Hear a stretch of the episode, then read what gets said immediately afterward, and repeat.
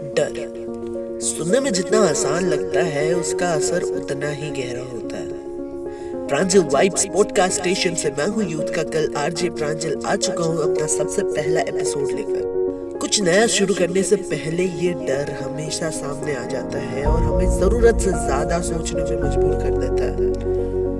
वाकई अगर डर से जीतना चाहते हो, फिर उसका सामना करना सीखो। क्योंकि चीज़ों के पास जाकर जब तक हम उससे समझेंगे, नहीं पहचानेंगे, नहीं, तब तक वो कहीं ना कहीं से हमें गलत ही लगेगी। याद रखना, हर बार रिज़ल्ट एक सा नहीं होता। डर सामने है, तुम्हारी आँख बंद कर लेने से वो भाग नहीं जाएगा।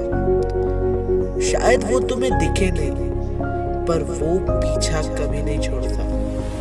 और अगर हारने से डर रहे हो बिना कोशिश किए भी तुम जीत नहीं सकते। All the best for your future